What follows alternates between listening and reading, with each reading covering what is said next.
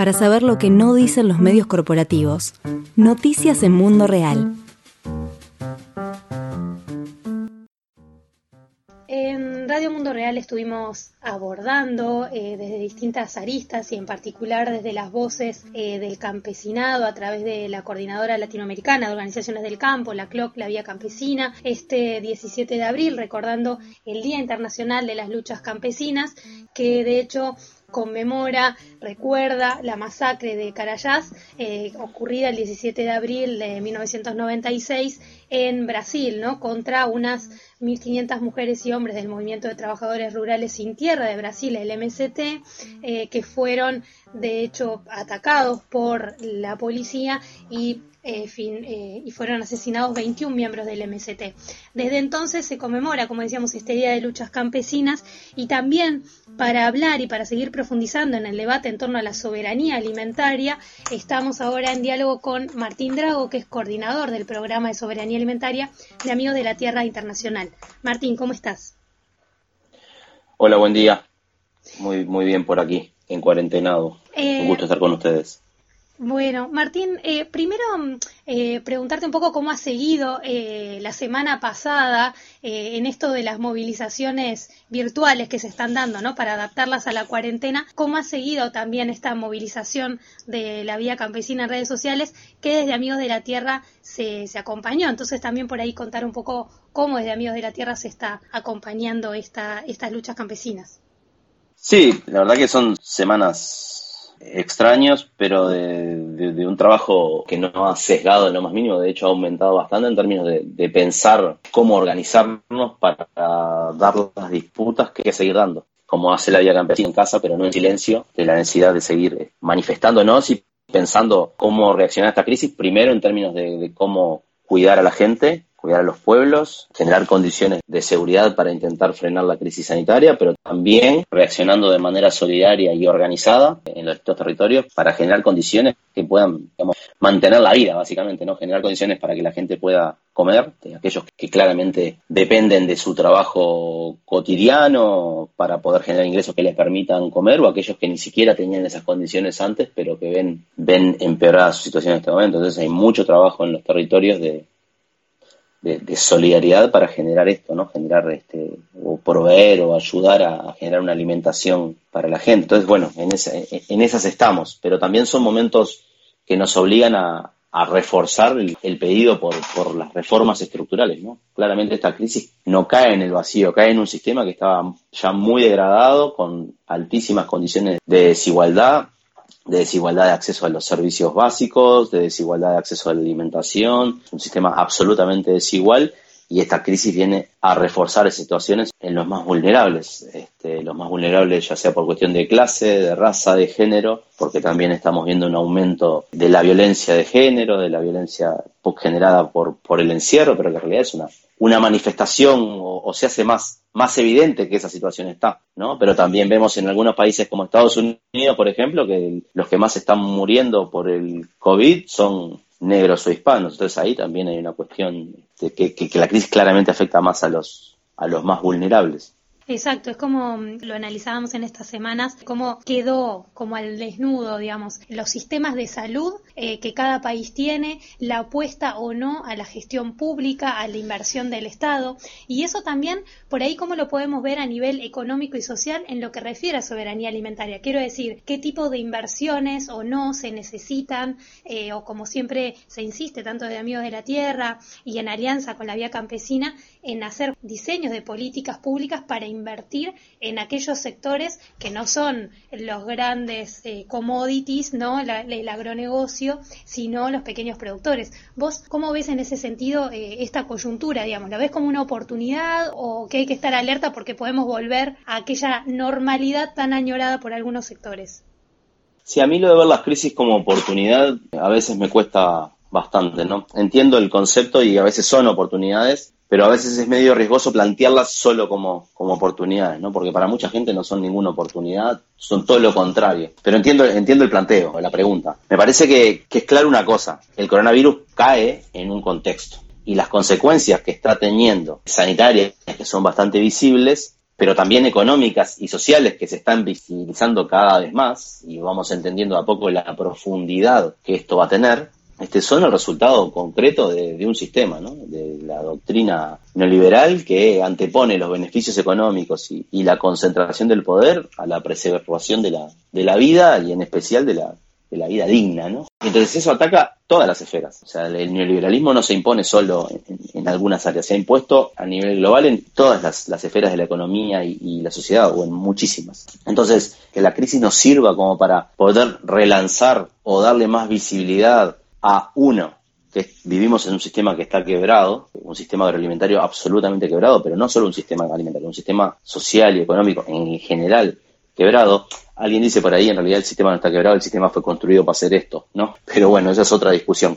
Eh, un sistema que está quebrado porque la gente no tiene acceso a los servicios básicos. O sea, la soberanía alimentaria en los territorios se construye con tierra para, para los campesinos e indígenas, para la producción familiar, con apoyos de políticas públicas para su producción, para la compra de sus alimentos, pero también con las cosas básicas de protección social, acceso a la salud, acceso a la educación, acceso a infraestructura y a servicios básicos para la vida digna, ya sea te toque tenerla o quieras tenerla en el campo o en la ciudad. Estos son momentos que nos permiten entender de mejor manera o, ayudan a transmitir a quienes no necesariamente lo veían así la necesidad de tener una mirada sistémica, que no alcanza con parchecitos porque lo que se nos está cayendo toda la estantería. Entonces necesitamos tener una mirada estructural. Y como bien dice la Vía Campesina en sus mensajes del, 17 de abril, estos son contextos en los que tenemos que pronunciarnos más, demandar más la urgencia de un cambio profundo del sistema. Son momentos de, de eso, ¿no? de tener una mirada sistémica y mirar la interrelación que tienen todos los problemas. Y como propuestas para esos cambios estructurales, desde Amigos de la Tierra, ¿qué propuestas se brindan en el sentido de la soberanía alimentaria o qué propuestas se están acompañando por ahí en distintas regiones o algún ejemplo en concreto? La semana pasada publicamos una declaración de Amigos de la Tierra Internacional con nuestro análisis de la crisis y nuestras demandas en ese marco. ¿no? Entonces, claramente ahí hay un amplio abanico de cosas que van desde las cuestiones vinculadas a generar las condiciones básicas para la vida de la gente, asegurar esas condiciones básicas, entonces la necesidad de, asegurar ingresos mínimos para que la gente pueda acceder a la alimentación, a la, energía, ¿no? a la vivienda, a la salud y a seguridad sanitaria, por ejemplo. También eh, el, acceso a alimentos, no necesariamente a través de un ingreso, pero quizás a través de, la, de, brindar canastas. Es decir, bueno, generar condiciones básicas este, para, para la vida de la gente, políticas públicas o de, de, cómo pensar salidas o medidas para salir de la crisis o para apoyar a la gente en esta crisis, el fortalecimiento de la salud pública, ¿no? la necesidad de volcar recursos para que la gente pueda acceder a los test, pero a los tratamientos en caso que lo necesite y la salud llegue lo más cerca posible de la gente, que no haya necesidad de, grandes aglomeraciones y que haya un acceso a la salud lo más cercanamente posible donde uno, donde uno vive. Después la necesidad de garantizar empleo e ingresos para, para los trabajadores y trabajadoras que, se han quedado sin empleo porque han sido enviados al seguro de paro o que eran trabajadores informales, independientes, eh, precarizados, flexibilizados. Para los que tenían empleo, garantizar que eso sigue ahí y para los que tenían un empleo informal o con, esa característica que decía, garantizar ingresos para que puedan, esa es una condición básica, ¿no? Para asegurar las, las condiciones básicas de vida. Después las cuestiones vinculadas a la protección social, ¿no? Esta crisis cae en un sistema profundamente desigual, ¿no? Entonces, en algunos lugares, no en todos, en algunos países existen ayudas este, sociales, políticas públicas para la protección social. Bueno, toda la necesidad de de replantearlos cuáles son las medidas necesarias en este momento para asegurar esa protección social, ya que no hay otros caminos para que la gente consiga otros, otros ingresos o condiciones. Y eso implica también prohibir los cortes por no pago de tarifas de servicios públicos, prohibir los, los desalojos por no pago del alquiler, suspender los pagos de hipotecas, y en ese pronunciamiento que citabas recién, que invitamos también a quienes nos escuchan a, leer, lo que se llama la crisis del COVID-19, es una señal de alarma que exige un cambio de sistema, hacen hincapié en la necesidad de estar atentas y atentos a las criminalizaciones o la persecución que puede haber de distintas organizaciones y movimientos sociales que son justamente quienes en las bases están organizando y dando respuesta a los sectores populares que son los más vulnerables y los que están sufriendo como vos decías antes, dabas distintos ejemplos, ¿no? En, en la región y en el mundo. Digo esto pensándolo también como un, una suerte de enlace con la fecha que estamos recordando, ¿no? El Día de Luchas Campesinas. Digamos, después de esa masacre fue cometida por la policía, también hemos visto cómo en determinados países, digamos, para garantizar, entre comillas, la cuarentena, se ha aprovechado o se ha utilizado a las fuerzas de seguridad para profundizar eh, un control social que, es mucho más que garantizar que se cumpla esa cuarentena, ¿no? Y, y, no me parece menor, porque también donde van a caer a silenciar, como, como señala ahí el comunicado Amigos de la Tierra Internacional, a silenciar las voces de estas organizaciones que son las que mantienen y que muchas veces están vinculadas justamente al movimiento de soberanía alimentaria. Sí, definitivamente. Ahí yo creo que hay como dos cuestiones vinculadas a esto. Una es lo que vos decís en términos de de cómo en algunos países, por ejemplo Colombia, en plena crisis del COVID, con recomendaciones de quedarse en casa o, la cuarentena o toque de queda, porque hasta en algunos países no, no es cuarentena, sino que hay, toque de queda, ¿no? Ha mm. pasado en Chile, ha pasado en El Salvador, en Honduras, con, con, la connotación que eso tiene en esos países además. Este, pero en Colombia, por ejemplo, ¿no? Que hay la cantidad de líderes, de hombres y mujeres, líderes y lideresas, asesinados en estos días porque son referentes de luchas sociales este, es enorme. O sea, el, sistema no ha parado en ese, en ese sentido en algunos países. ¿no? Entonces, es definitivamente es eh, una señal más, me parece, de que algunos, o, el poder, o ciertos ámbitos del poder, están intentando utilizar esta crisis para avanzar en, con sus objetivos, ¿no? De concentración de riqueza, de concentración de, poder. Y eso pasa hasta donde sabemos en, Latinoamérica, en varios países, pero pasa también en países eh, asiáticos y, en algunos africanos también, mm. ¿no? El, avance, en este marco también el avance de la extrema derecha juega, juega su papel, ¿no? Y vemos estos avances en algunos países de, Europa con, medidas de control social de corte fascista, ¿no?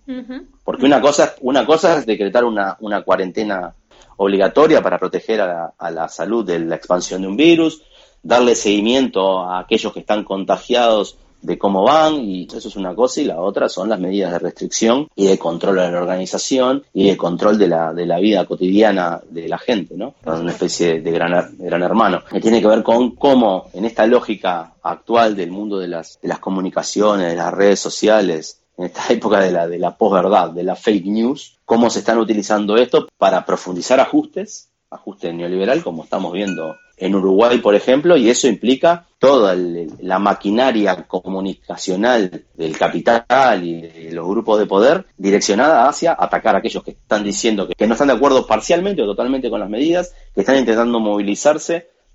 nosotros en Uruguay estamos viendo claramente ¿no? un, un ataque en ese sentido hacia el, hacia la central sindical, hacia el PIT-CNT, ¿no? que es el, como el actor, la punta de lanza, digamos, del, movimiento social para intentar que esta crisis nos afecte lo menos posible. Este, en algunos lugares más, más, tienen más libertad para poder hacer lo que hacen, digamos, matar a la gente, no tiene muchas consecuencias para quienes lo hacen, o más bien ningunas, y en otros lugares no existe eso, pero de todas formas atacan al movimiento social desde los lugares que pueden hacerlo. Entonces me parece que es importante también eso de, no perder de vista que el capital siempre piensa que toda crisis es, es una oportunidad de seguir concentrando, reinventándose. Entonces, e, en ese sentido, la soberanía alimentaria nos brinda una herramienta poderosa, a nuestro entender, en términos de, promover los mundos que queremos, el mundo que queremos, de promover la, transformación social, económica, cultural que queremos, pero también ser un arma de resistencia a ese avance de la extrema derecha, fascista, y, ese avance del, capital para seguir profundizando su, su, poder, concentrando su poder. Y además una, una práctica en sí misma, la soberanía alimentaria, una práctica solidaria digamos, así como desde Amigos de la Tierra Internacional se llama a esta solidaridad internacionalista entre los movimientos, ¿no? Eh, en ese sentido, la soberanía alimentaria es como un ejemplo clave, ¿no? De cómo llevar adelante la solidaridad. Lo digo también por ejemplos que tenemos aquí en, Uruguay de distintos grupos de productores y productoras agroecológicas, por ejemplo, que están eh, llevando sus producciones a, distintos eh, grupos u otras organizaciones para garantizar el alimento de la población en este momento de crisis, pero también ejemplos que pasan en otros lugares del mundo. Así que quizá también, Martín, por ahí finalizar con, alguna reflexión en este sentido.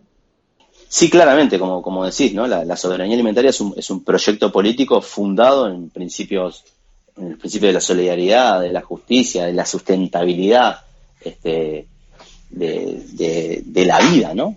Que, para el cual la sustentabilidad de la vida debe ser, un, debe ser el centro de, la cuestión, por lo tanto el centro de las, de las políticas públicas y es, el centro del proyecto este, que, estamos construyendo, ¿no? Un proyecto que intenta garantizar las condiciones materiales de la vida del pueblo, este, que considera tanto la esfera productiva como, la reproductiva. Los trabajos de cuidado son importantes o son centrales también en ese sentido.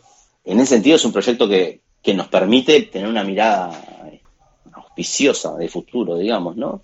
Y es, y es central que, se, que, desde ahí se construya, que desde, ahí se, que desde esos principios y de esa lógica se construyan eh, o se tomen las medidas y las políticas públicas para proteger, beneficiar a las grandes mayorías que son las más expuestas a esta crisis y dentro de ellas a las grandes mayorías campesinas, indígenas, de la producción familiar, que son parte de los sectores más vulnerables a nivel del planeta, ¿no? Recordemos que la mitad de los pobres del mundo son, más de la mitad de los pobres del mundo son productores de alimentos. Hay una contradicción en sí mismo súper súper importante. Entonces ahí tenés un sector muy vulnerable, pero un sector también que es el puede ser el, motor de ese cambio, ¿no? o que es el sujeto político que nos va a sacar o que nos va a ayudar a, salir de esa crisis en la medida que reciba los apoyos necesarios y, las condiciones. ¿no? Entonces las políticas públicas en este contexto tienen que ser políticas públicas que nos permitan reaccionar este, coyunturalmente a la crisis, pero pensar pero contribuyeron a mirar a una salida de, mediano y largo plazo, a transformar las condiciones que hacen que esta crisis sanitaria vaya a tener profundas ramificaciones sociales y económicas.